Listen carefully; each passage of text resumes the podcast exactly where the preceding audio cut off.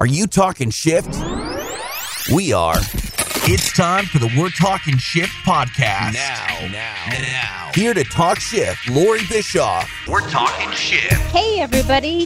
Thank you, thank you for tuning back into another episode of We're Talking Shift, the podcast where we talk a lot of shift. And that's because when we feel stuck, if it's time to level up, rise to a challenge, make a health shift, a relation shift, any kind of meaningful, effective change in our life, the first thing that we have to shift is our thinking. That, my friends, is the antidote to feeling stuck. Now, before I tell you about today's guests, I have a favor to ask. If you are loving all the great info being shared with you on this podcast and you find value in it, I would love it if you would take a minute to rate it and write a little review for me. Those reviews help others decide to press play to hear all this good shift for themselves. And of course, it helps me out too. And to show my gratitude in return, I will send you a copy of my ebook, The Foodprint Plan, your blueprint for creating a healthy eating lifestyle. Just take a screenshot of the review that you post on iTunes, send it to me through direct message on Instagram, Twitter, Facebook, wherever, and I will be delighted to gift you the $20 ebook as a thank you when you leave the review. Now, on to today's show. In recognition of Mental Health Awareness Week, I thought it would be a good idea to explore some aspects of this issue with two people who have had their own serious mental health struggles. They both have stories that many people will be able to relate to either personally or through knowing of somebody in similar circumstances. They're both very passionate about removing the stigma around mental health through the sharing of their stories and their journeys of making their way from the depths of despair to a whole new level of mental wellness. They're also going to be sharing some great tips and advice that can be really helpful for you or someone that you know who may be struggling. So, let me tell you first a little bit about Amanda Webster. After years of therapy, prescriptions, journaling, yoga, and self help books, Amanda still struggled with unmanageable depression and she masked it with drugs and alcohol and self harm. But with a careful combination of nutrition, fitness, and lifestyle changes, she overcame depression on her own terms. Now, as a mind body wellness coach, Amanda helps others make the changes that are necessary to improve their mental and physical health. Now, I also have the pleasure of having Jay Shifman joining us today. By the time Jay had reached his early 20s, he found himself daily taking more than the estimated lethal dosage of one drug and abusing many others. He was living with a full blown addiction to prescription pills. At 23, after two suicide attempts, an overdose, and time spent at an inpatient hospital and a rehab facility, he decided enough was enough and he made the decision to withdraw from all of his prescription meds. Jay became an addiction and mental health speaker, writer, consultant, coach, and advocate. He is also the host of the Choose Your Struggle podcast. 10 years in recovery, Jay works with those ready to choose the next step in their mental health journey.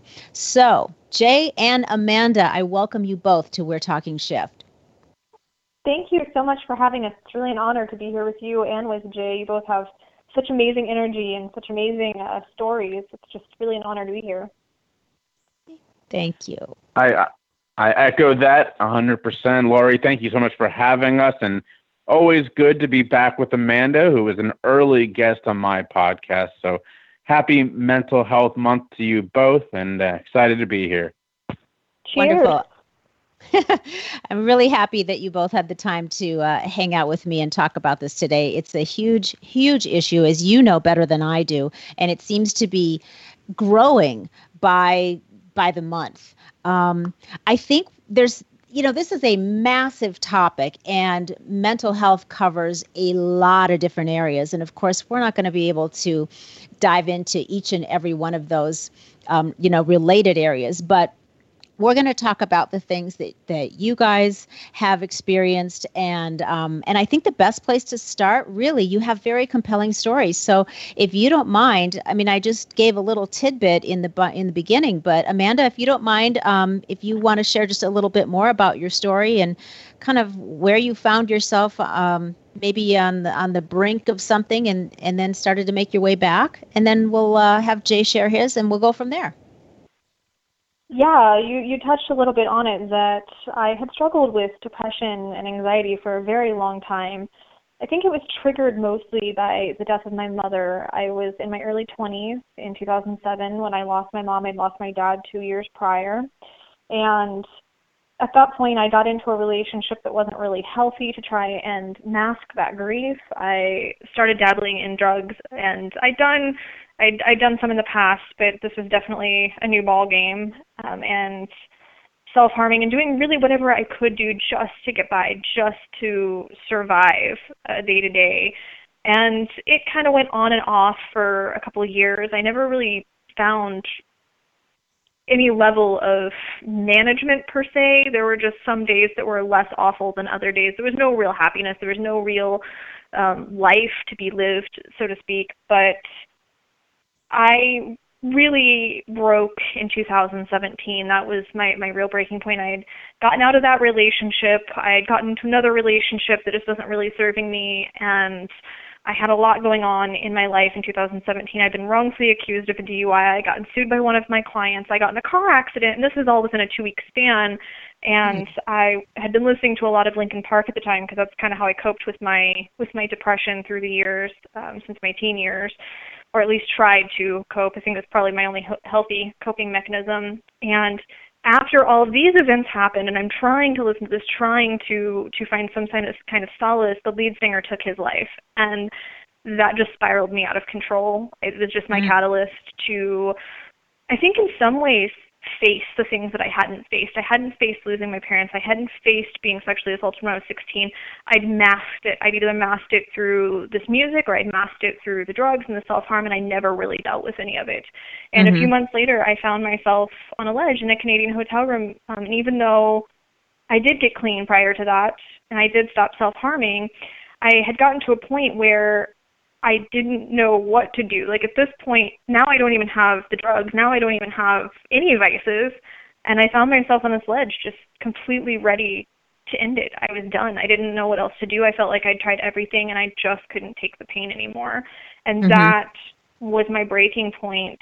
Um, a song the play at the right place at the right time was my breaking point to realize that I needed to make changes, that I really needed to do something because while I thought I was doing everything, I I know now that I wasn't being honest with myself.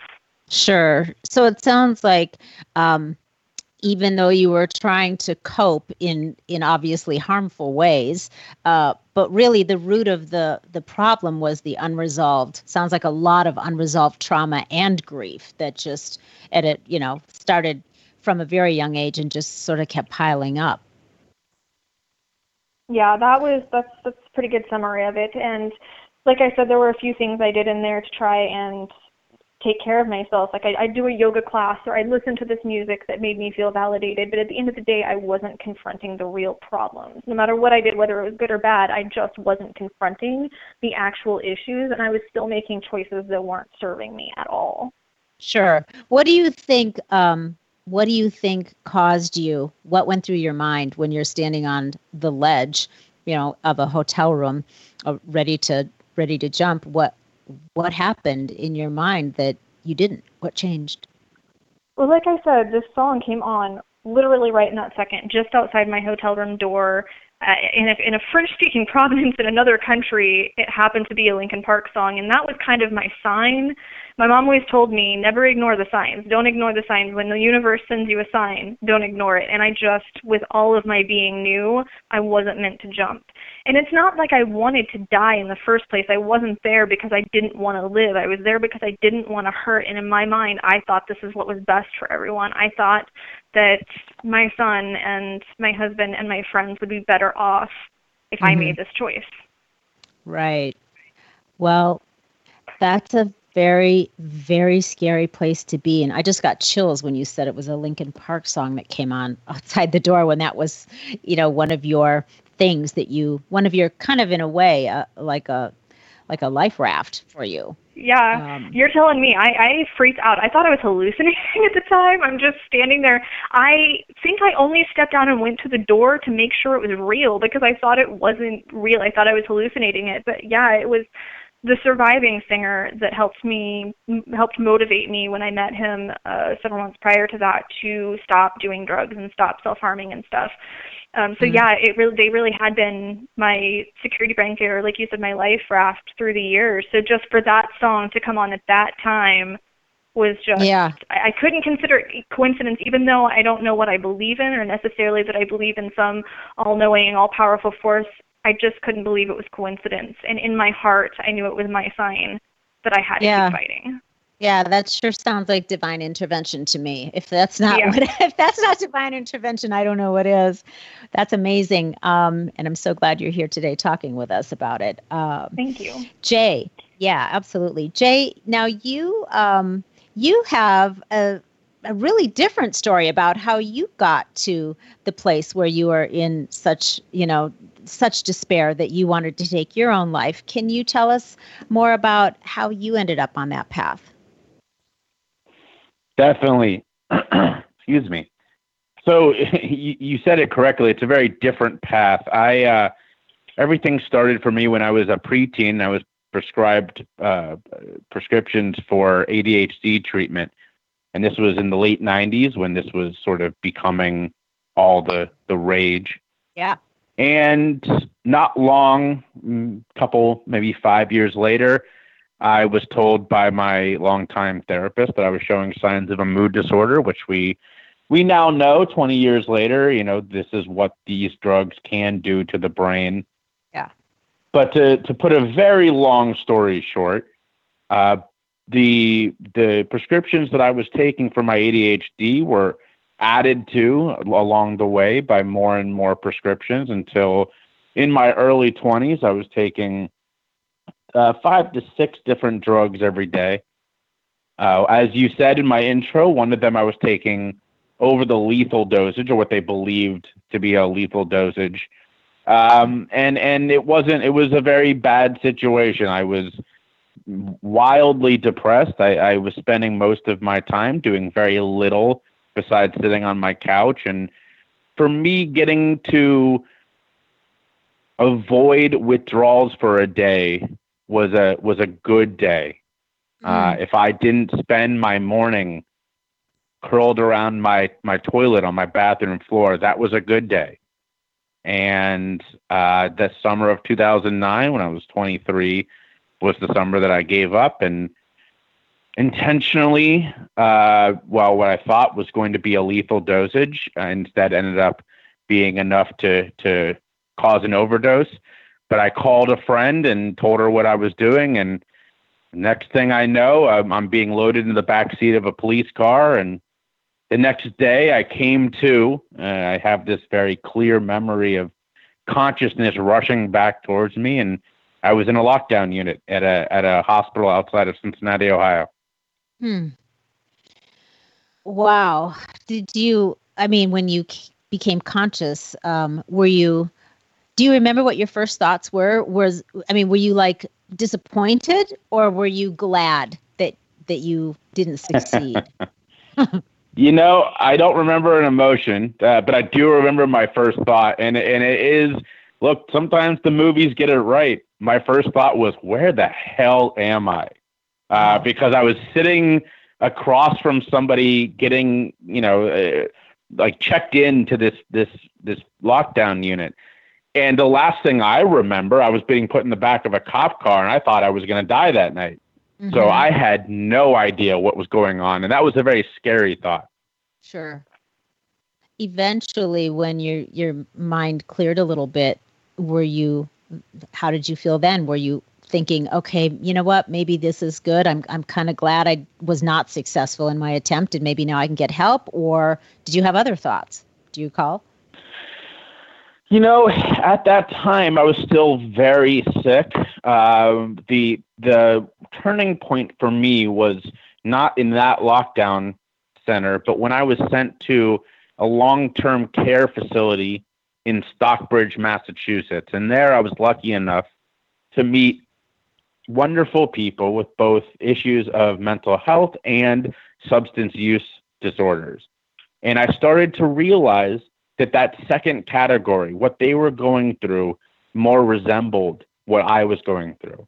And it was there that I made the choice to try to get off of all of these drugs. And I really finally came to the realization that there was a possibility that this this idea that I'd clung to for so long that I was just uh, I just had a debilitating mental illness was not the case. And uh, you know, it was it was the first time in my adult life that I had ever gone. I think I'm going to trust myself on this one, and I'm glad that I did. Yeah, uh, because I mean, I, I, would imagine that when you came to that realization, and then of course, especially after you were finding success in, you know, getting yourself um, to a place of of wellness, you know, mental wellness, that it, I can't imagine there wouldn't be some resentment that you may have had at one time or still have, or maybe you, you're, you know, you are over that. But the doctors um, that put you on this path, basically, I mean, you were a child, right? You you were a kid, and so it's not like you chose it you were guided in that direction. You were told you need these drugs because you're not mentally well basically. You have an issue, you have a condition and this is this is what you have to do now. Do you I mean, what are your thoughts about that now and what were they when you first, you know, decided to take matters into your own hand and get off of all of this stuff? I'd be furious. well, Laura, I'm really glad that you asked that. I, I want to say that I truly believe that there are many people for whom these drugs are lifesavers. And we are living through a time where a lot of research and development is ongoing. And it's going to be a time that eventually they look back on as sort of a great awakening in the, the field of mental health. We're not doing enough, but we're at least moving in the right direction. Now, when I first got into recovery, I was angry. I was uh, I was scared, and I did not trust a therapist for almost five years. I didn't even go see one. I refused, and and I eventually came to terms with what had happened, and it was through my work that that became the case. I, I now see it as as I like to say, the first line of my bio and the last line of my obituary is that I'm 10 years in recovery and I, I fully embrace that. You are correct. I did not choose it, but after a period of time, I came to the realization that being angry about this experience not only did nothing, but it, it held me back. And to embrace what happened to me would unlock the ability to then use it as a positive. Yeah, I get that. And I'm, I'm really glad you said that because I know that knowing myself, I would probably feel that way too. I'd, I'd probably be furious and angry at first, obviously. And you have every right to be. But as you, you know, become well and more balanced and you see the, the, the bigger picture and you see how it can lead you to be, um, end up in a place where you can help other people because of it, it, uh, it, it allows you to, forgive and and know that some people you know uh, doctors included are, are well intentioned but but not always do we have um, the best you know results from those intentions. So it's interesting though what i find so interesting that is that you guys you jay and amanda have um, different causes eh, for your your struggles and then different you know, different things happen, different paths, but you ended up basically in the same place, meaning you wanted to take your own lives. And then you also were two people that ended up deciding even after you tried a lot of things with uh, with help uh, and assistance but you ended up really taking things into your own hands and and doing it your way.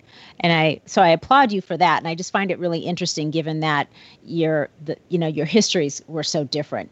Um, so there's there's more than one way to get to get around this. And I think that it's good for people to know that there's a lot you can do on your own with the choices that you make and the commitments you make to yourself. Um, you know, even if you don't have the benefit um, or the help that other people may have. So, I guess my next question, and I'll throw this back over to you, Amanda, to start with. Um, who was around you in these last couple years, and how how did the people or the person that was closest to you, how did they cope or deal with or know even the you know the depths of this and how serious it was how does that work with somebody that's close to you? Do they know how serious it is and and what your pain and struggles are? Are they you know were, was the person in your life or people in your life able to help you or was it something that was kind of hidden from them as well? The number one response I got when I decided to start talking about my struggles with the people I care about, my friends, and the ones that I loved were I had no idea. Because, well, yes, I always struggled with some level of anxiety or depression, I feel like that kind of became the norm for the people close to me. So when I had a genuine crisis, when it really blew up the way it did, and I really started spiraling downward, it didn't really become as evident to them because I already had that predisposition to have um, these these issues and kind of some of these signs that that people would normally look for. Nobody really thought it was anything serious. Nobody thought mm. that it could be a real possibility that I would take my life or that I would fall into a serious drug addiction. For me, it was cocaine that I was using just to have a break for a minute from the immense amount of, of depression and and pain that I was going through.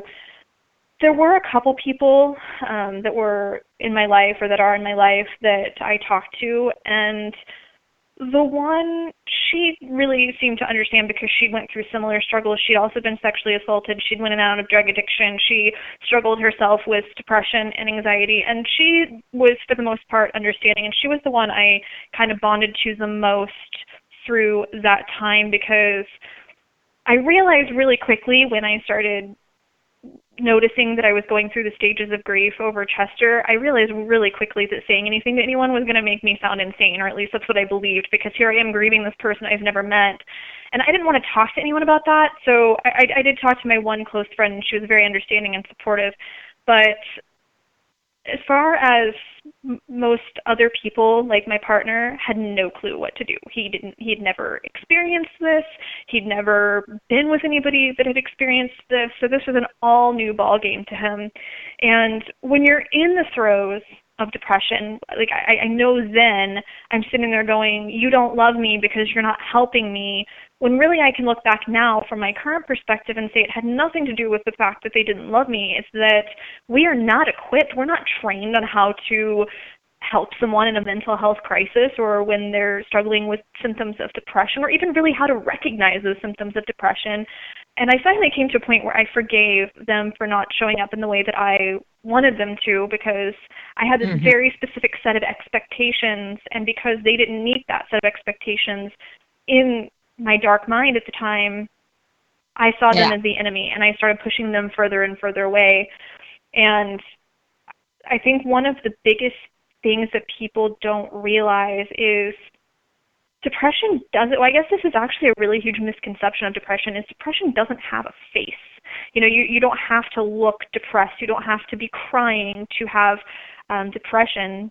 Mm-hmm. And so like for everybody else it wasn't really recognizable. And for him like he just thought oh well she's she's doing okay. He didn't know mm-hmm. about the drugs really. And yeah. in his eyes okay well it's not that bad. She's just she's just being moody, moody. But right. i'd get very angry and push him away. I'd get very upset um and lash out because i didn't know what else to do. I was in so much pain. I didn't know what else to do because again here in my mind is this person that I'm trying to talk to, I'm trying to open up to, and I'm feeling rejected.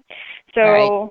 it, it was very difficult to be able to reach out from there, you know, to anyone else when the person mm-hmm. that I mm-hmm. trusted, the person that's closest to me, doesn't seem to get it. Yeah, that makes sense. So, so what about you, Jay? Same same question. Um, who was in your life, um, and did they know what you were going through? Well, that's a really wonderful question. And unfortunately, uh, one of the things that people who struggle with addiction are just proficient at is burning bridges. And my experience was absolutely no different. Mm. So when I was at my worst, I had managed to push away pretty much everybody who was close to me except for those that I was actively using with. Uh, I, I lived with nine or 10 other people, but while we were friends, we were friends that were brought together by circumstance, and we were not friends on a deeper level. Those who truly cared about me were were alienated by me, um, and towards the end, uh, most of them really didn't know what was happening in my life, and that almost worked to my advantage when I made it through. When I came back, uh, I had moved away, obviously, to go to this treatment uh, facility and then to live with my grandparents and go through uh, detox. But when I came back and entered recovery, I m- most of the people in my life had no idea where I'd gone. They just knew that I had left. And so when I started speaking out about my experience and how I was in recovery about five years later, many of them had no idea. And it was a shock to them that that year plus that I had just up and left was because I was going through these extreme struggles with addiction. Mm-hmm. Interesting. I think so, that Jay touched on a really important point there about the burning the bridges because yeah, when when you feel that, well, at least for me, and I, I've seen this with a lot of my clients, and a lot of other people I know struggling with this, because you feel that shame, and you also start writing that narrative that nobody else knows how to deal with it, you start pushing everyone away because you feel like either they're going to judge you or they're going to hate you. Mm. That was my experience. Mhm. That makes sense. That is. And I go ahead, Jay. Well, let's just say there's a lot of truth to that. Unfortunately, the stigma of addiction and mental health are very real, and that causes people to not reach out. Uh, and that's something that those of us who work in the industry are working very hard to break down, or as we say, end the stigma. Mm-hmm. Because mm-hmm. if we can simply do that and make these more common conversations and let people know that they are not alone, that we have been where they've been we can start to make real change. Yeah. Um, and I imagine that the burning bridges c- also can work the other way around too. If you are suffering from from different um, forms of of mental illness um, or suffering, you know, with mental health challenges, um, you know, if you're somebody that's got uh, some behavioral disorders, for example, or anxiety, or or you know whatever could there's a there's a whole host of of things that are all under the umbrella of of you know mental health and mental illnesses but i'm sure that there are some cases where um, the people around the person that's struggling can no longer they because they don't know how to help because they don't know how to cope and and help that person and deal with it they end up bailing on the relationship and burning the bridge basically because they just don't know what to do with you. Yeah, I had that happen quite a few times where I lost friends because of my quote unquote inability to just go outside and feel better, to just get out and feel better. And that drives me insane when people say that. But it was just, well, you need to, to get your shit together, is what I kept being told by people that I'm sure were well meaning, but just didn't know how to go about it. And sure. to be frankly honest, I wasn't a pleasant person to be around. like when I was in the worst of my depression or when I was coming down off of, of Coke, I just, I was really irritable. I was often just straight out angry at everyone, mm-hmm. at myself, at the world, at, at everyone. And I think the only person who really got any positive attention was my kid because I didn't, I, I guess I had enough um, to still have that drive to be a good mother, to still want to be uh, loving and and gentle and patient with my child, but everyone else just got my wrath. And mm-hmm. I can absolutely see in retrospect why these people ended these their our friendship. Um, and again, I, I forgive these people for you know not knowing how to deal with it. And I think a lot of the times it comes to one of two things: either they don't know how to deal with it, or they try with everything in them and get burnt out because yeah. they they don't know how to take care of themselves while they're they're trying to take care of this other person. So yeah, I think that it definitely affects you know, every every Sure. facet of your life, especially the relationships of the people close to you. Yeah.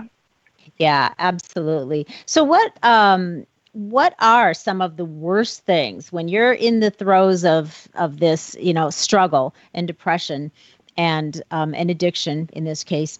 What are some of the worst things that people can say to you or do when you are in this state? And You just mentioned one. You said a lot of times you'd hear, you know, you just need to get your shit together. So, are there other things, Amanda? And then Jay, you can respond too. Um, just so that people out there know, okay, if, if you suspect somebody that's close to you that they might be going through this, here's what not to say. So let's let them know. Oh my gosh, there's so many, but really the biggest ones are any any any any form of trying to shame them. Like if you're trying to make them feel bad, well you just need to quit. That drug is bad for you or the drinking is bad for you or self-harming is bad for you. We know that. We know it's bad.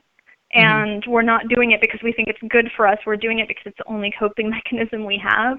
So I think any any version of telling mm-hmm. someone how bad what they're doing is. Instead, you can say, I'm really worried. I really care about you and I really want to help you and I'm here, you know, when you when you want to talk about it.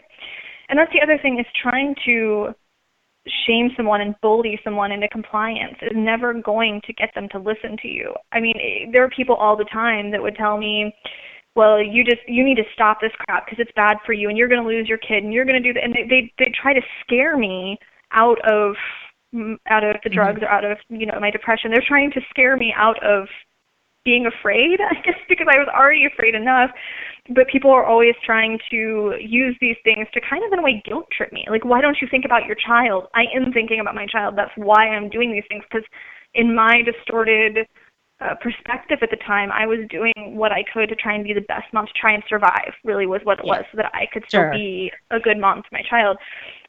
So I think Yeah. ju- judging someone and trying to assume where they're at and what they're feeling and what they're thinking, trying to tell someone that they, you know, that they have to do a certain thing, like you have to go get treatment, you have to stop doing the drugs, you have to.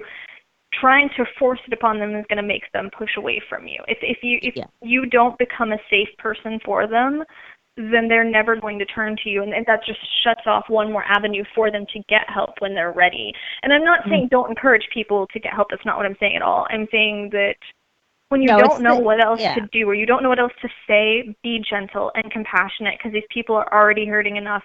I know that the the last thing in the world i wanted to hear was well your son's suffering or you're going to lose your kid or you're going to die or you're going to overdose. I'd already overdosed multiple times. It didn't matter in my mind. I just didn't make the connection. I just needed Sure. someone to love me through it. I needed someone So- yes maybe a little bit of tough love but i don't respond well to that i don't respond well when people try the tough love approach i just need someone to say i love you and i care about you what can i do to help you through this what do you need from me to get through this how can i you know support you Yeah. during this time Excellent. What about you, Jay? Well, Amanda said something I think that's incredibly important, and that is that it needs to come from a place of empathy and, and not Right. in any way anger or exasperation. And I, I, think she touched on a lot of important ones. The only one that I, I want to add is uh, this isn't my experience. This is a client I was working with not long ago, and she was just beside herself at, at her son who continued to use. And she said, You know, uh, it's almost like he just doesn't care about what I want anymore. And I said to her, I, I'm so sorry to be the one to tell you this, but he, he doesn't. This isn't about you. This is about him. And she had been spending so much time trying to help her son understand this is what I want for you. This is what I want for you. That she had never stopped to actually listen to him about what he was going through. Now, I can't tell you that that that had an impact on her. I've never been the mom in that relationship. I've only been the son. But I can tell you that if you go into that conversation with your son or daughter or whoever that's struggling and you tell them this is how uh, I feel about this. I know we see that on on TV and in movies and you know, let me tell you how it's affecting me. the person who's struggling, I mean, they may care, they may feel horrible about it, but not enough to overcome what they're going through. So you need to listen to them. That makes sense because Absolutely. it probably has almost the opposite effect uh, that that the intended, you know, uh, person that's in, you know, they're they're t- saying this because they they're hoping it's going to help. They're hoping it's going to turn them, but instead, the opposite effect would be they just probably feel worse or guilty or anything that's you know not what they're looking for.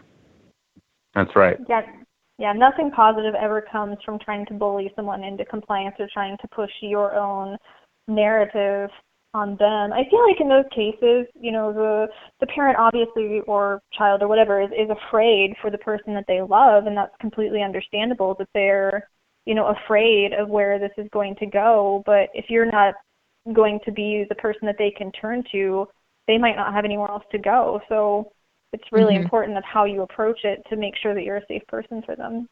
Yeah, that's it. That's really important. I'm so glad that you guys have said that a couple of times here. Being that safe person where they feel like they're not going to be, they're not going to be shamed, they're not going to be judged, they're not going to have to worry about your feelings because they can't hardly even manage their own. So exactly. yeah, got it, got it. So how, if if you have some some tips, how can we help those that are close to us and that see us frequently or live live in the same home?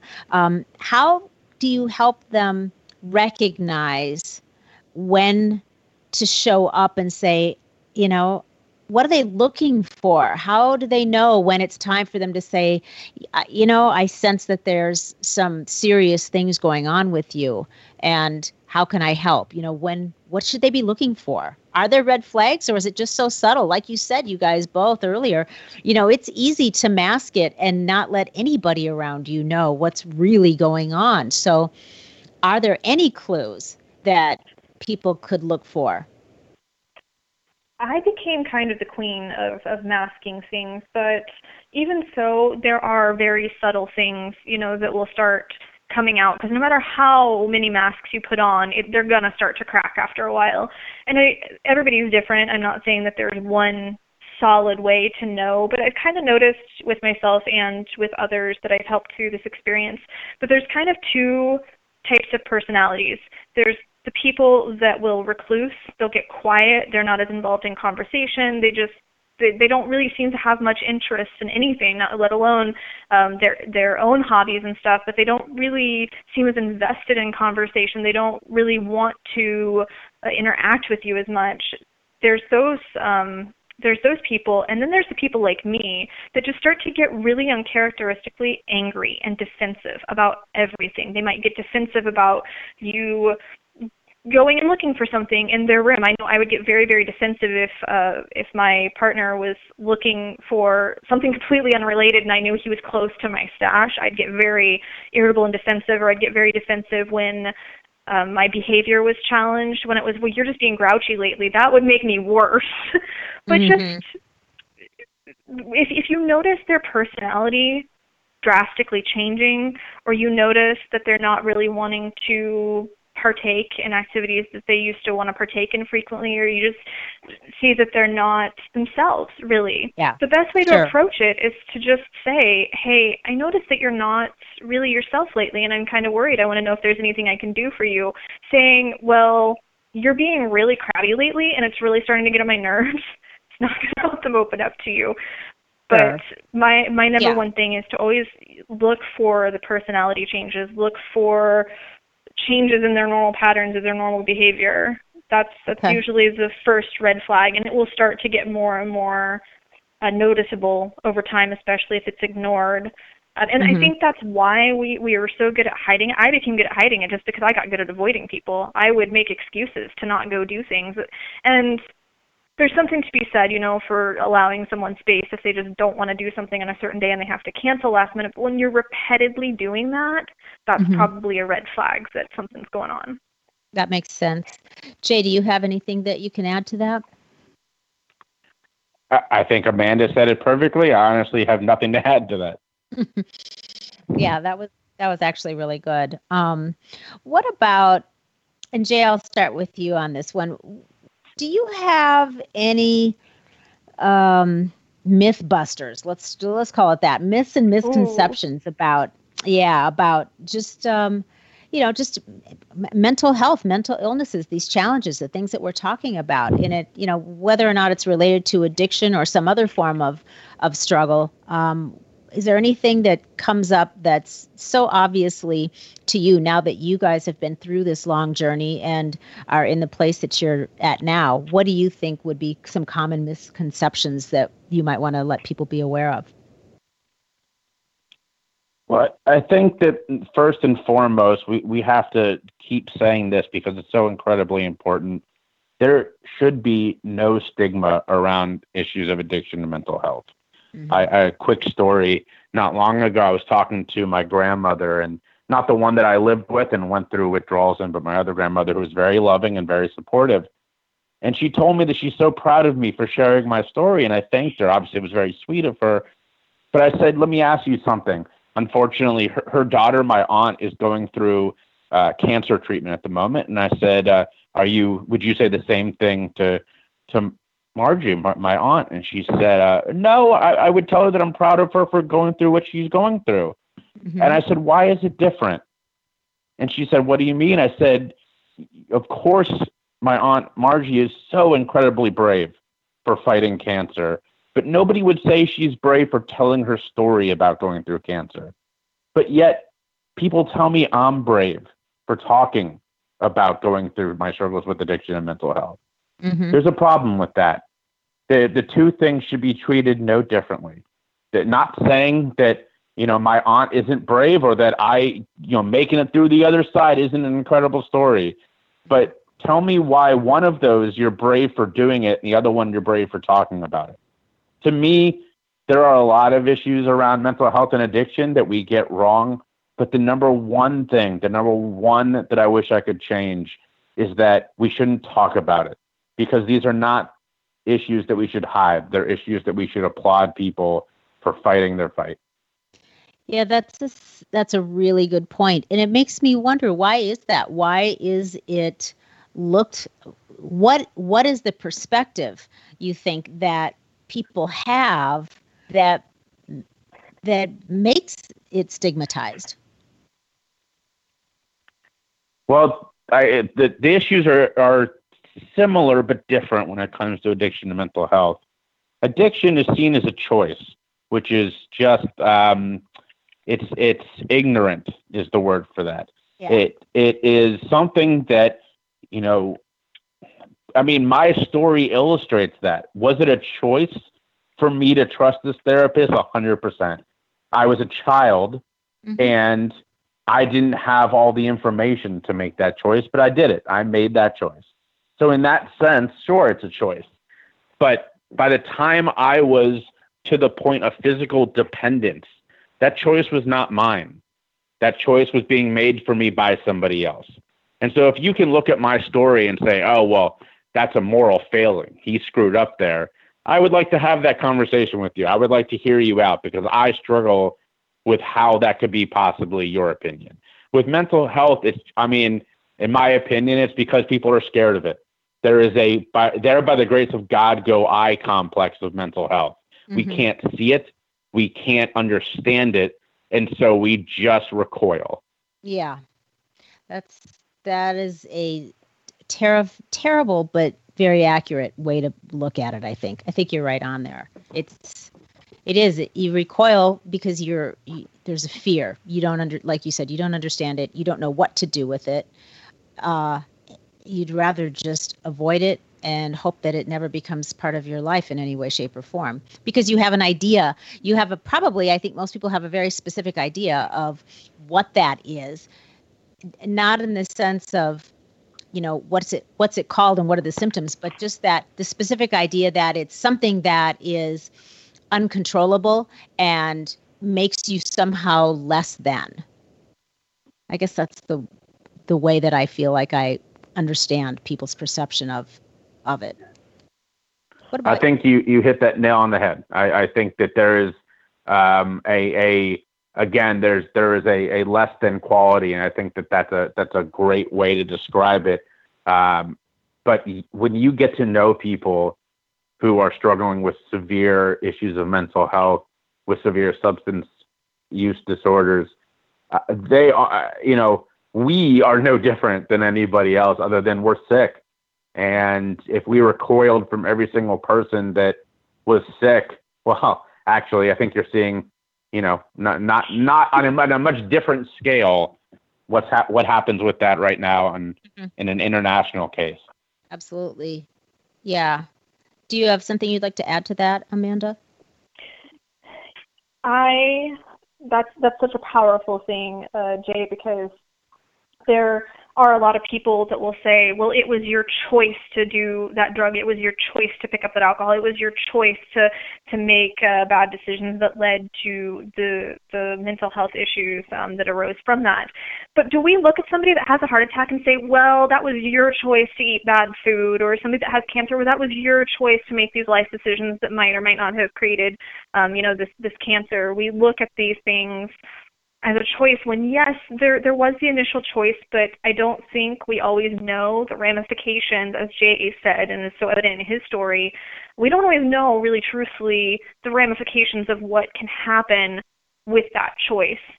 With that being said i think a couple of other huge um, misconceptions. I know i, I t- touched on it earlier but that addiction or depression either one have a face that someone mm-hmm. that does heroin or cocaine, they're going to look a specific way. They're going to be a junkie or whatever other nasty term you want to use. They have this specific look about them. They have this specific um, characteristics about them. There's mm. CEOs that are addicted to heroin. I was a model, uh, you know, and, and had a, a coke issue, and nobody knew. Nobody would have ever known by looking at me that I was abusing drugs regularly, and frankly, nobody would have known at me most the known most of the time by looking at me that I was contemplating suicide sometimes. There were moments where I was laughing and smiling with my friends. And one of the last um videos of Chester before his passing, if you didn't know what you were looking for when you watched the video, when I watched it, I knew immediately, I saw immediately that he was hurting, but he's laughing with his friends. He's laughing and eating Bertie Bott's jelly beans with his family. And people that didn't know what they were looking for would never know.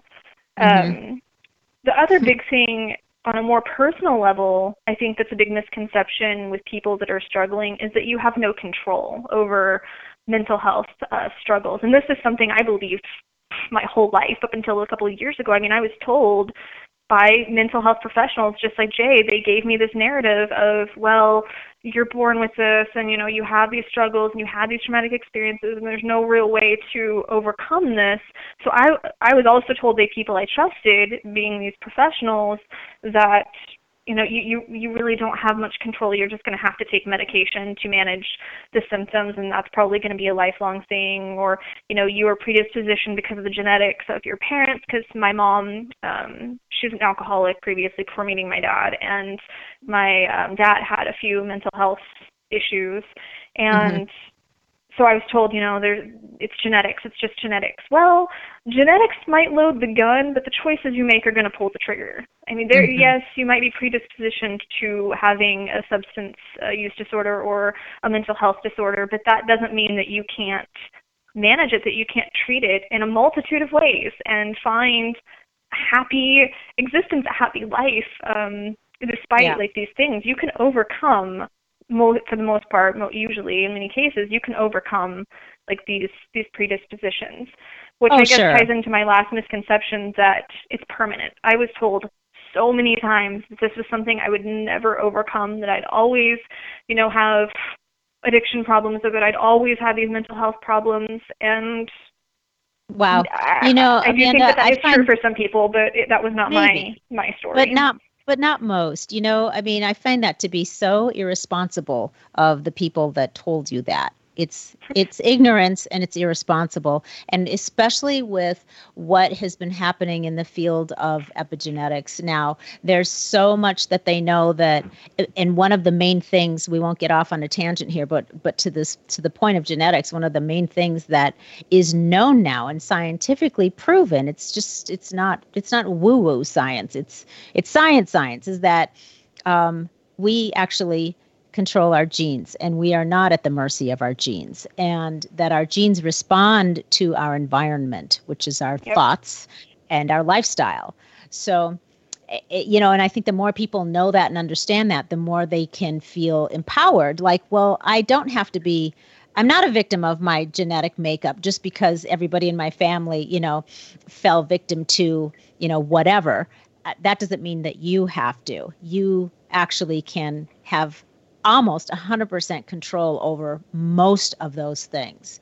And don't take my word for it. There are plenty of wonderful um, scientists and doctors out there now that have all kinds of amazing information about that. But but anyway, so that was a really really good point to bring up. Are you familiar with that too, Jay? Is that something that you've had to deal with? In in terms of the permanence or the or, or other misconceptions? Well, let's say both. Both. Did I mean were you told that this was just something that, you know, was going to be a lifelong thing for you and yeah, uh, what other misconceptions if there are any that you'd like to toss in there? Well, sure. I mean, I I think that it's very rare, in fact, I've never heard of it, of someone getting a diagnosis of an issue of mental health and there being a parameter or, or a time limit, I should say, on it. Uh, I was told I had bipolar disorder. Um, you know, there was no sort of, and we can fix this. It was always, you can manage it. And so I, I think that is something that is still developing in terms of, we know that some of these um, issues of mental health come and go. I mean, there is a form of bipolar disorder that is sort of uh, lapsing and remitting but there is not yet a a understanding of if there can be quote unquote a cure for a lot of these issues. And so I do think that that uh, is a great point from Amanda is that if if you lead into these conversations with uh, a permanence, um, you know, it's it's a way to alienate the person you're working with instead of now. That being said, if there isn't a way you you know if there isn't an end in sight, you don't want to give the person false hope. But uh, this ironclad idea that there can never be an end uh, is something that is now being pushed back on. Good. Yeah, definitely.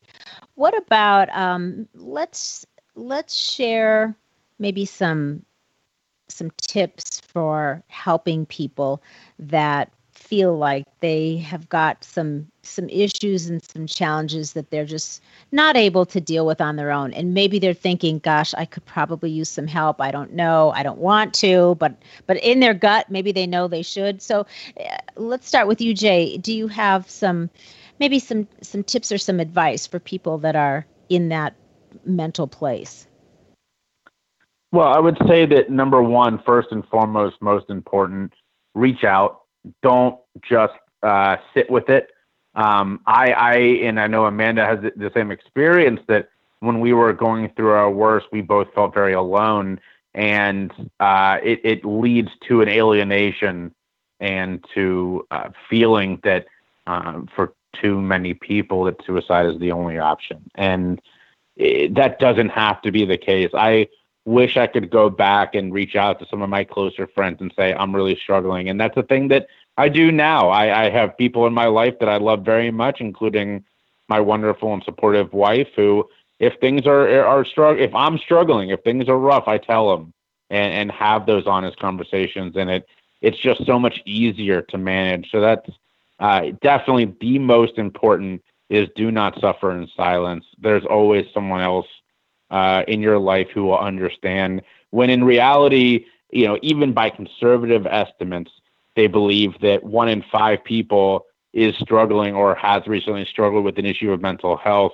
Uh, we all know more than five people. And so the odds of you knowing somebody who is either struggling at the moment or has recently been struggling with an issue of mental health is very, very strong.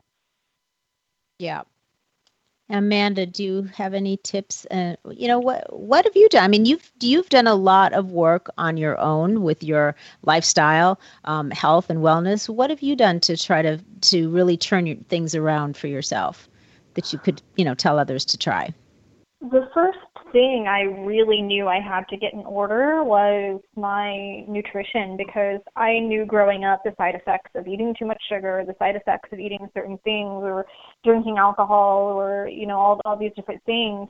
And I went to school for this, you know, because I, I, I met you back then when, when I was in school. I yeah. went to school for this for holistic nutrition whatnot and still didn't really make the connection between uh you know the brain and the my mental health and what I was putting in my mouth. And I think that was one of the most powerful changes I made that really kind of kick-started uh, my my healing was just making sure that I wasn't at the very least, I wasn't making it worse, you know, because I'm not saying that foods are going to cause mental health problems, but they're certainly not going to help you manage or treat them. So, really getting a grasp on what was good for my body and giving my brain a fighting chance um, was really mm-hmm. my first step. And then my other bit of advice is building a happiness bank to make room for the really bad days. Because for me, it, it seemed like, especially at the time, I was in that place where I was depressed constantly, and I just allowed myself to just wallow in it. I didn't really do much to to build my happiness when I did feel good, like on the on days where I did feel okay. I didn't really do much to to really nurture that.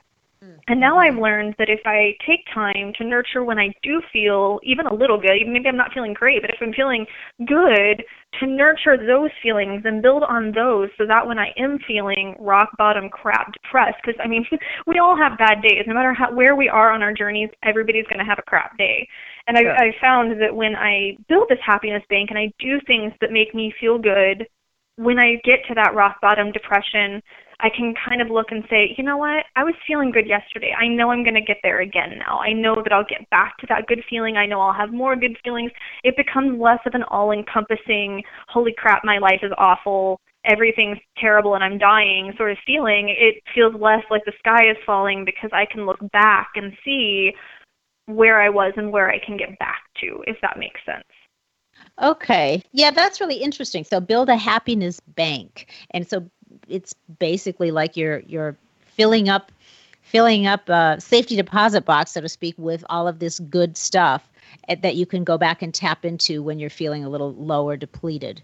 Do I understand yeah. that right? Yeah, that's that's that's a really good description of it because it just it, it tends to offset it for me. I noticed it really offset it more, and just really having room in your heart for those bad days. There are days still, of course, where I something will trigger me and I'll start, you know, having a craving or I'll have a little bit of anxiety. And knowing now that I can get through it, knowing instinctively that I am going to get to the other side of it, just because I've kind of built that on other days, um, is is really made a huge difference for me. Yeah, that's really important. Um, Uh, really good tips here and i and i really love that one because i think it's one that could easily be overlooked. Building a happiness bank which is a, just a beautiful way to put it but that is uh, uh, asking people to really take notice of when they have even if it's just the briefest moments or a short period of time when they have that that phase or that time of feeling any measure of good, whether it's really good or just a little bit good or just at peace, but you know, something that would be considered a positive emotion. And and really um, cementing that in your head and really remembering it because then what that does when you are feeling in a low spot is you could think back to that and you tell yourself i am capable of feeling a different way. I'm capable of changing my state. And that's really important because I think a lot of people are. Um, are victims of their emotions and they're victims of other people's emotions and they let they let that change their own state and and we don't have to and with practice and this is a way of practicing that it's just another tool in your toolbox to help you um, try to keep yourself from getting too low or just to remind yourself that you know maybe i'm low now but it's going to pass. I i have the ability and the capability of changing my state to something that feels better for me. So i love that you said that. That's really good. Um, you mentioned a minute ago to triggers. Let's just touch on that for a second. Um, that's a big thing especially um, especially the last few gosh i mean I never heard the word trigger so much outside of being at the shooting range than I have in the last 10 years.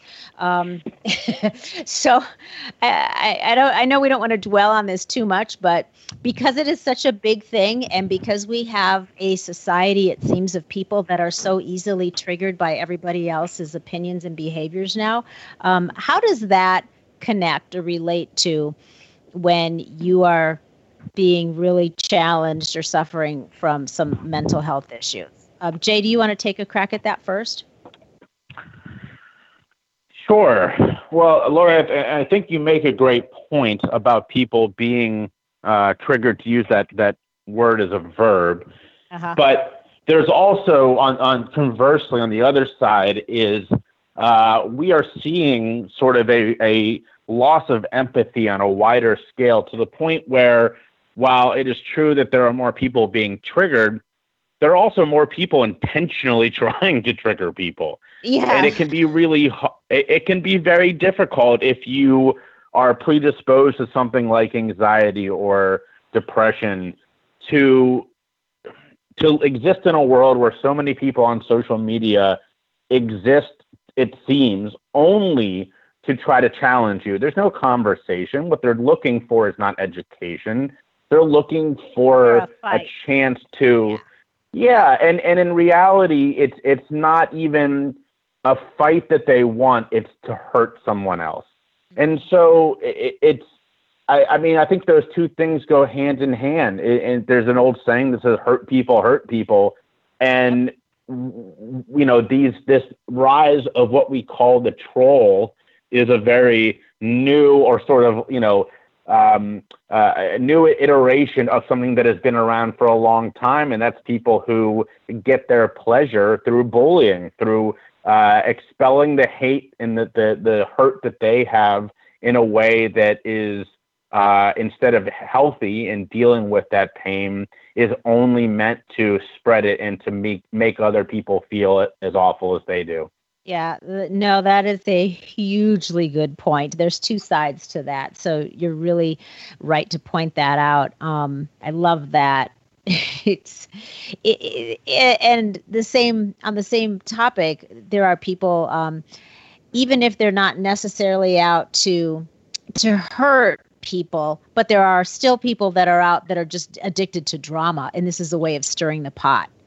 And there are people that just love drama and they don't know what to do with themselves when there's not drama going on. So, um, so pushing people's buttons, um, you know, pulling triggers uh, is definitely something that falls into the category of that kind of mindset too. I think.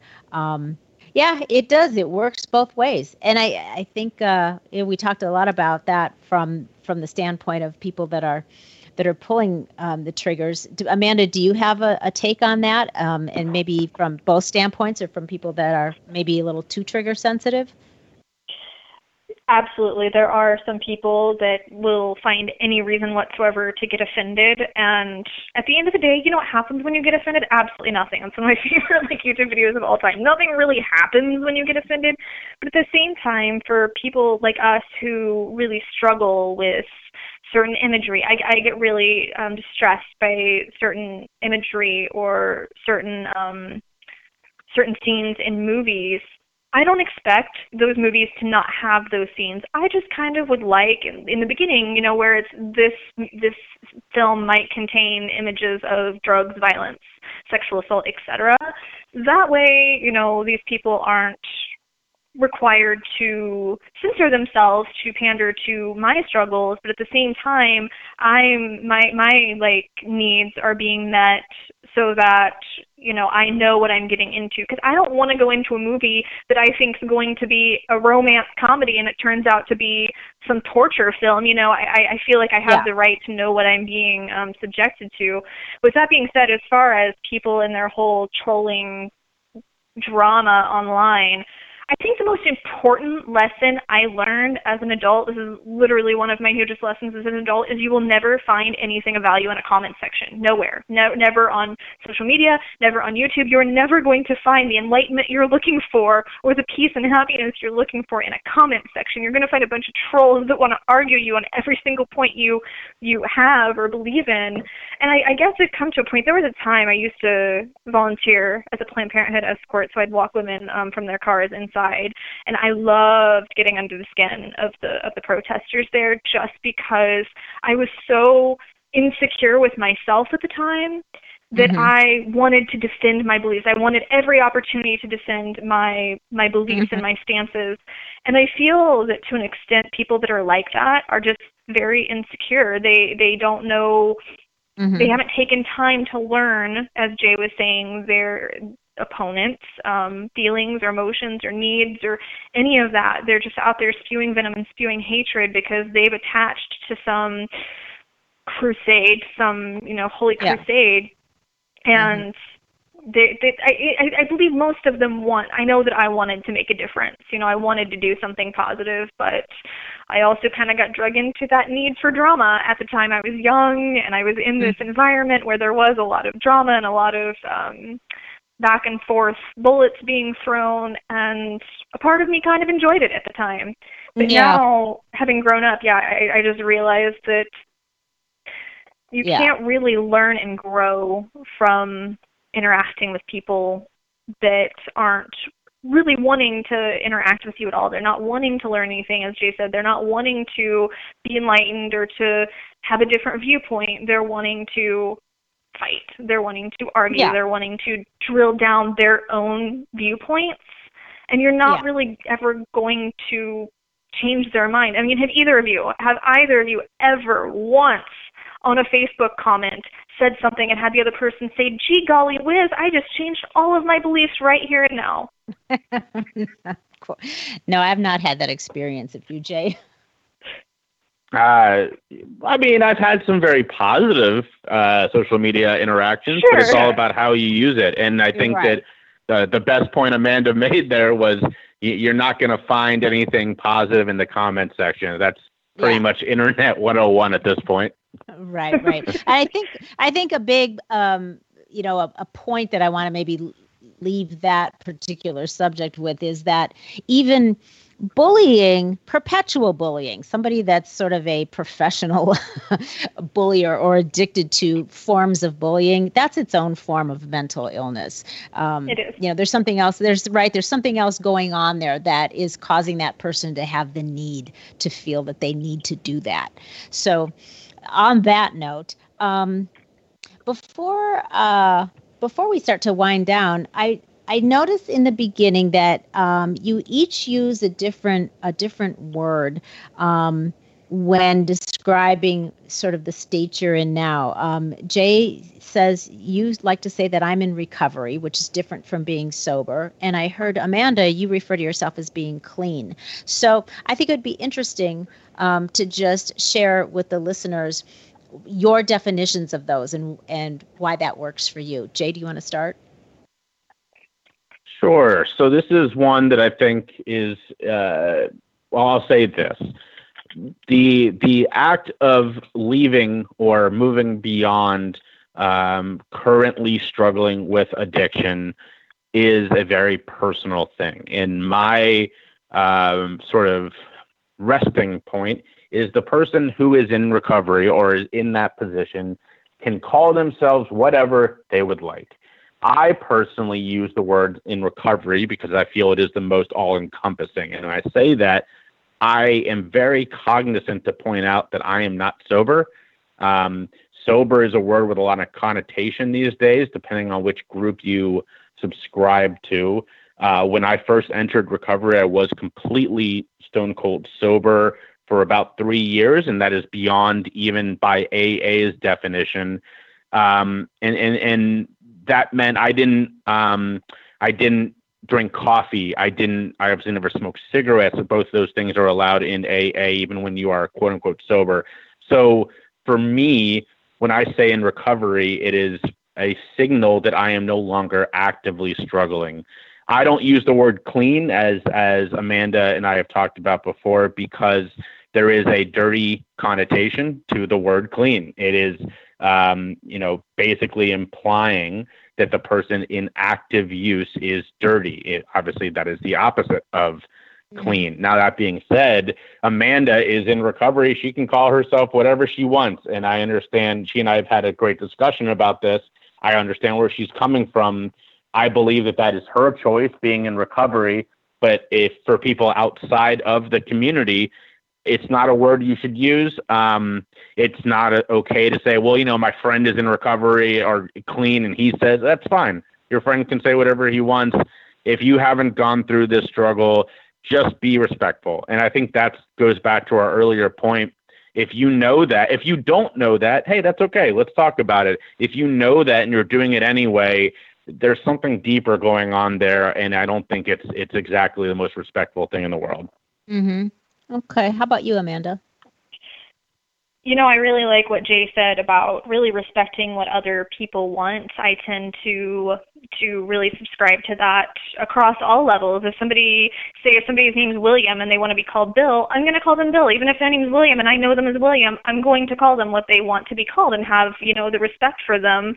Or uh, uh, we have the the conversation now with pronouns. You know, if somebody identifies as a woman, but I see them as a man, I'm going to call them by the pronoun that they choose. And I have that same belief as far as um, the the recovery movement uh, goes. I have the same belief. If somebody does not want to be called clean, I absolutely respect that. For me, I don't like to say in recovery because that implies that I still have this affliction.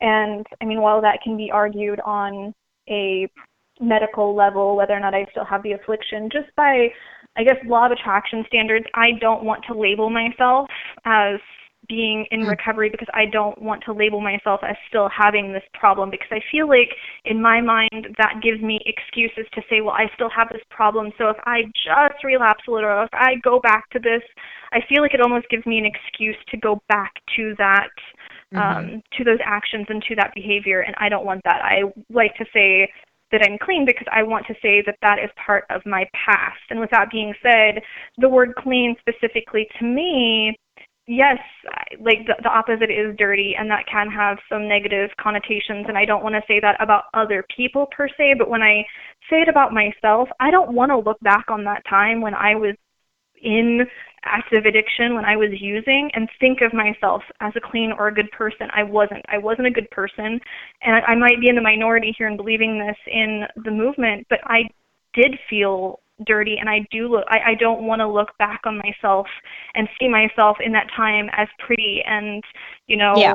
um I, I don't really know the right word to use for it, but I don't want to look back and see myself in a good light. So when I use that word to define myself now, it's not to shame myself per se, but just so I don't get stuck in that narrative of, well, I was still a good person because I really wasn't. I did not like who I was, and I never want to be that person again.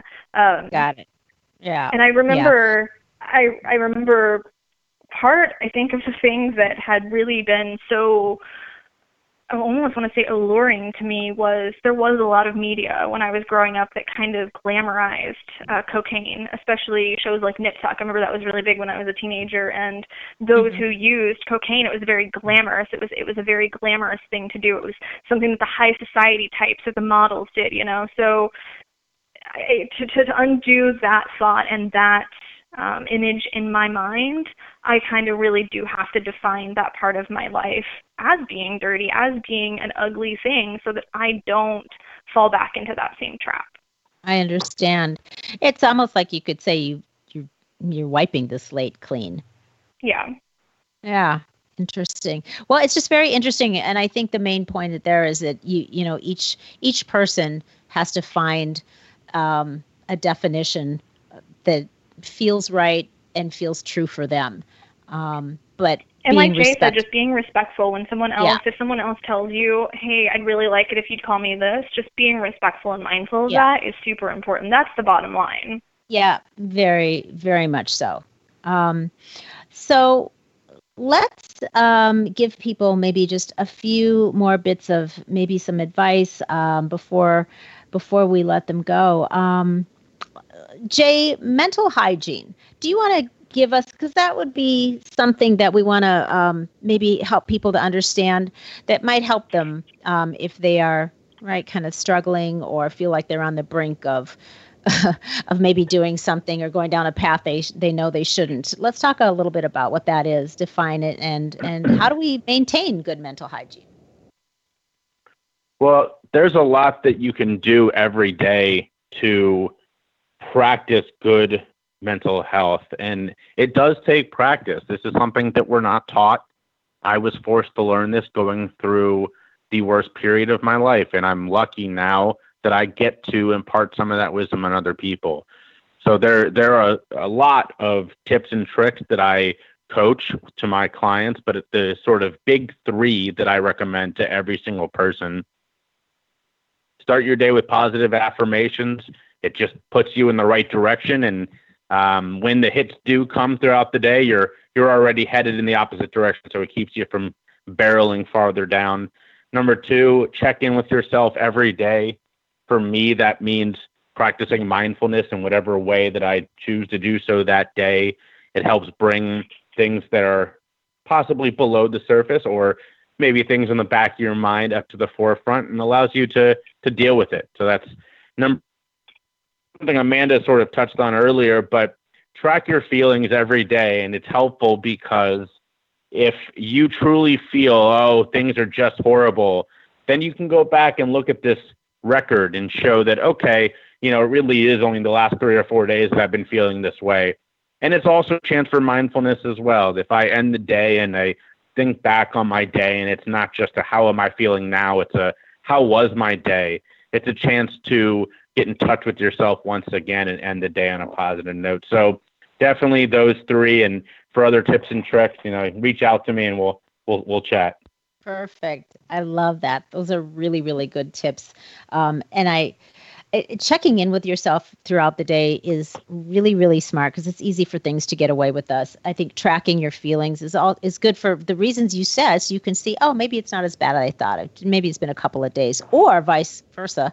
Uh, wow this has been going on uh, for you know a couple weeks. Maybe it's time to really take stock of what's going on here and and a deeper look. So i think those are brilliant. Starting your day with positive affirmations so or any kind of um, positive whether it's you know affirmations or prayer or or meditating whichever or any of those all of them. Uh, sometimes i do them all. So it's a great way to start your day. It's very foundational and it is a practice and i think the more that people um, do those things even if they feel a little awkward at first but pretty soon you'll find if you keep it up um, you will start to feel the difference you will start to notice and you'll start to feel weird when you don't do it. You'll you'll miss it. It really does um, have an impact. Amanda do you want to add anything to those um, to the mental hygiene uh, tips that jay just gave us? I love it because I do gratitude first thing in the morning and last thing before I go to bed. It's just become part of my life. I've been practicing it for over a year now, and it's so, so, so powerful to really set the tone for the day. So I love that. Thank you, Jay, for, for telling everyone about that. My big one is I said it before, but just make sure that you're giving your body a fighting chance. Make sure that you're getting a balance of nutrients, um, that you're really eating healthy foods because that does affect the brain. That is going to affect the brain, and there are nutrient deficiencies that can affect mental health. There's a free download over my website that gives the top 10 where you can find them all because it's so important to make sure that we're balancing those nutrients and that we're getting what our body needs. It's so easy to just, you know, grab whatever's quick, especially when we're anxious or, or depressed grabbing whatever's the the nearest uh, food and just shoveling it in our mouth to try to you know get through but utilizing that as part of your treatment and, and what you're eating, what you're drinking, make sure that you're getting enough sleep. That's huge for me. Um, if I don't get sleep, I will feel myself starting to slide back into um, patterns of anxiety or just feeling really generally down. So I, yeah. I know it seems simple, but really just making sure that you're balancing your nutrition, that you're staying active, and that doesn't have to mean people are always saying you need to work out, you need to do this, you need to do that there's no specific workout you have to do, but just get off your butt. Even if it means doing some flights on the stairs. I mean, since COVID started and I haven't been able to go to the gym, I started running up and down the stairs, or I'll go for a bike ride or go rollerblading. Just do something, no matter what it is that's passionate uh, for Yeah. you. Get those get those chemicals going. You want to have those endorphins because Elle Woods was right. You know, exercise releases endorphins. Endorphins make you happy, and happy people just don't go killing their husbands.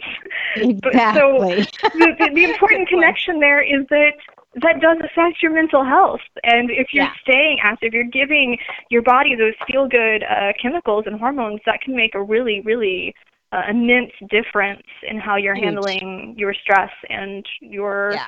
uh, any mental health things that might come up.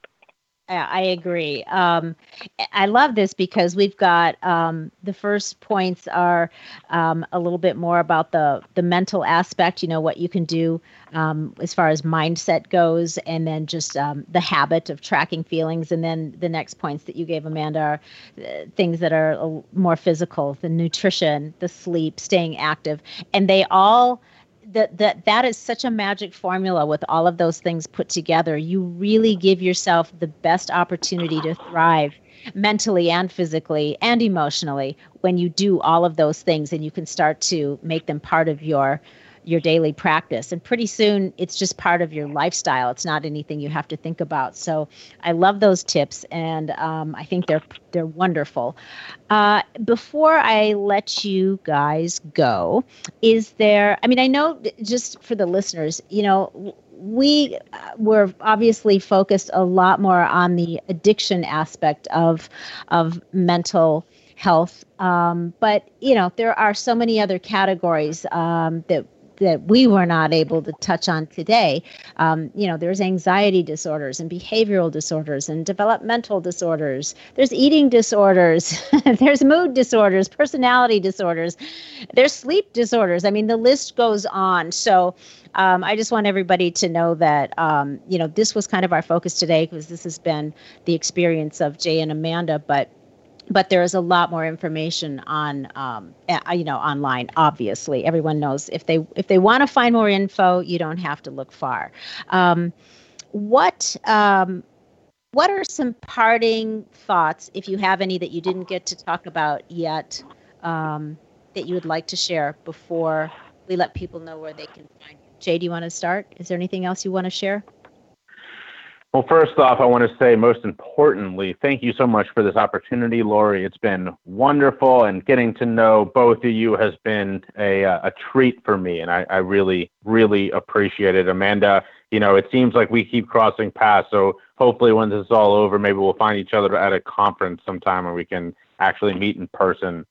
Um, I would say that you know the final point is is I, I just basically I've made these points already, but they both need to be stressed again and again. Please, please reach out to someone you love. Reach out to me during this this uh, COVID experience. I've had so many people reach out just saying I need someone to talk to, and it is my absolute pleasure to be there for people.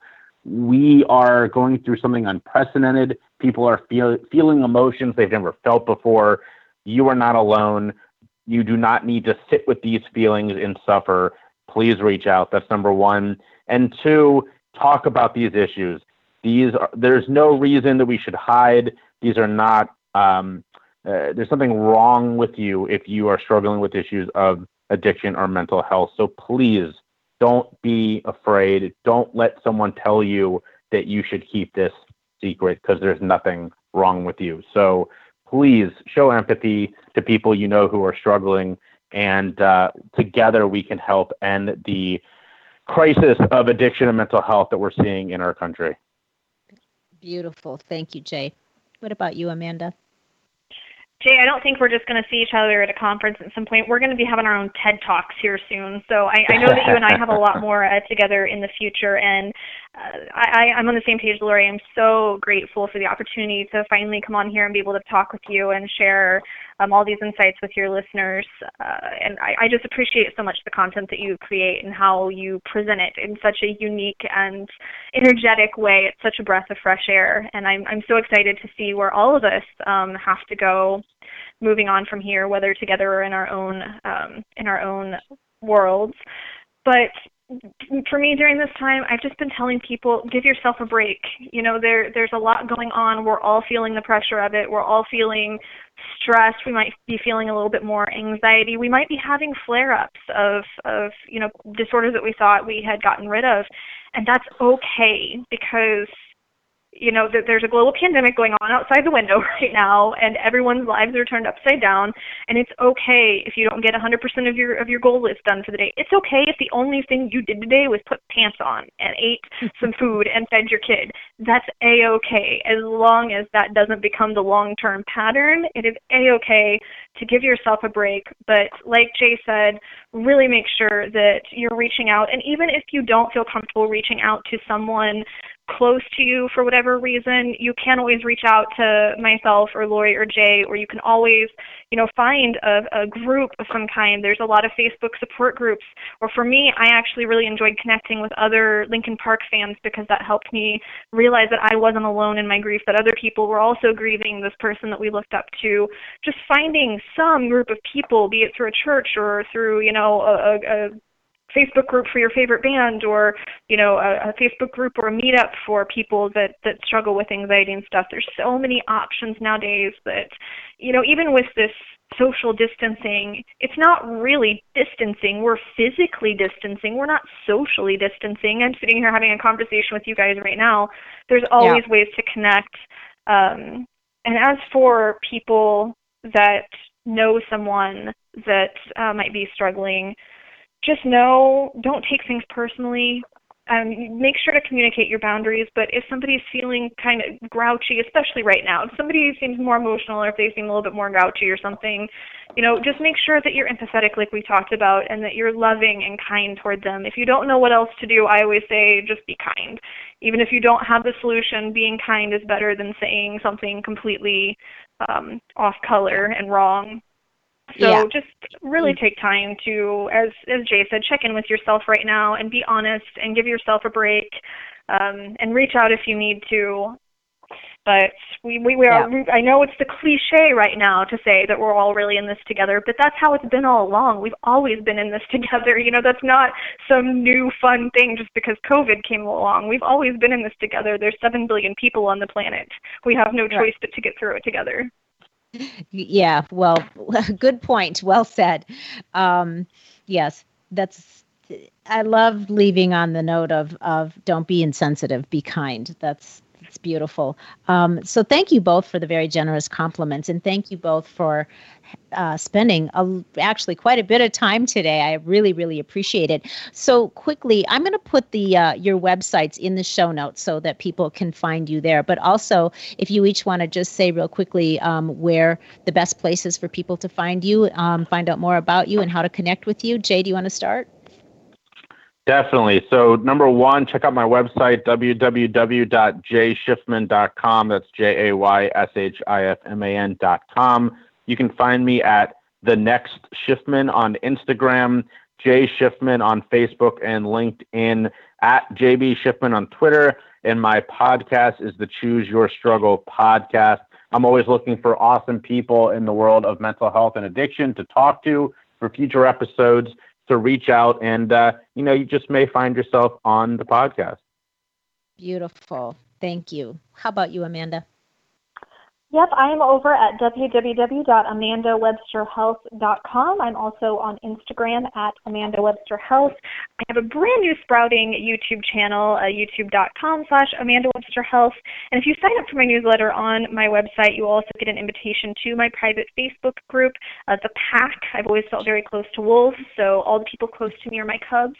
Um, that's, that's always kind of been my thing. So now I can expand my pack to other people, and I just post a lot of you know, workout videos, positivity and stuff there, reflections for people during this time to help them get through not only this um, situation, but really boost their happiness beyond that and continue um, continue growing and continue evolving uh, past the times of COVID. So I'm really looking forward to connecting to a whole new gro- group of people during this time.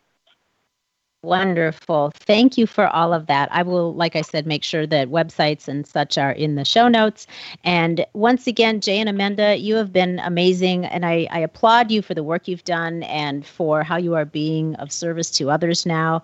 Uh, thank you for being so um, transparent and sharing your amazing stories. Um, we will be in touch soon and uh, have a wonderful day. We all find ourselves in places from time to time where we are challenged beyond measure, and our coping skills are just not able to manage the overwhelming emotions and confusions that can take hold. There is no shame in reaching out for help if you find yourself going down a path that you know in your heart and your gut, and we always know, is harming you or leading you further into despair or even to addiction and away from health and wellness. Uh, so there's a lot of help out there. Um, if this is you or somebody that you care about, I encourage you to reach out to Jay or Amanda. Uh, or myself. Uh, their websites will be in the show notes, as I stated. And uh, of course, you can find a lot of very good resources and information on the mentalhealth.org website. Oh, that was good. Really deep stuff. So, please remember to share this episode with all of those that you care about so that they can find out how to make some healthy shifts happen in their lives too. Until next week, stay feisty, my friends, stay healthy, and go make some epic shift happen in your life. That goes for you too, Gary Vee. The preceding podcast was a TJ DeSantis production. Comments, questions, and inquiries can be directed to DeSantisProd at gmail.com.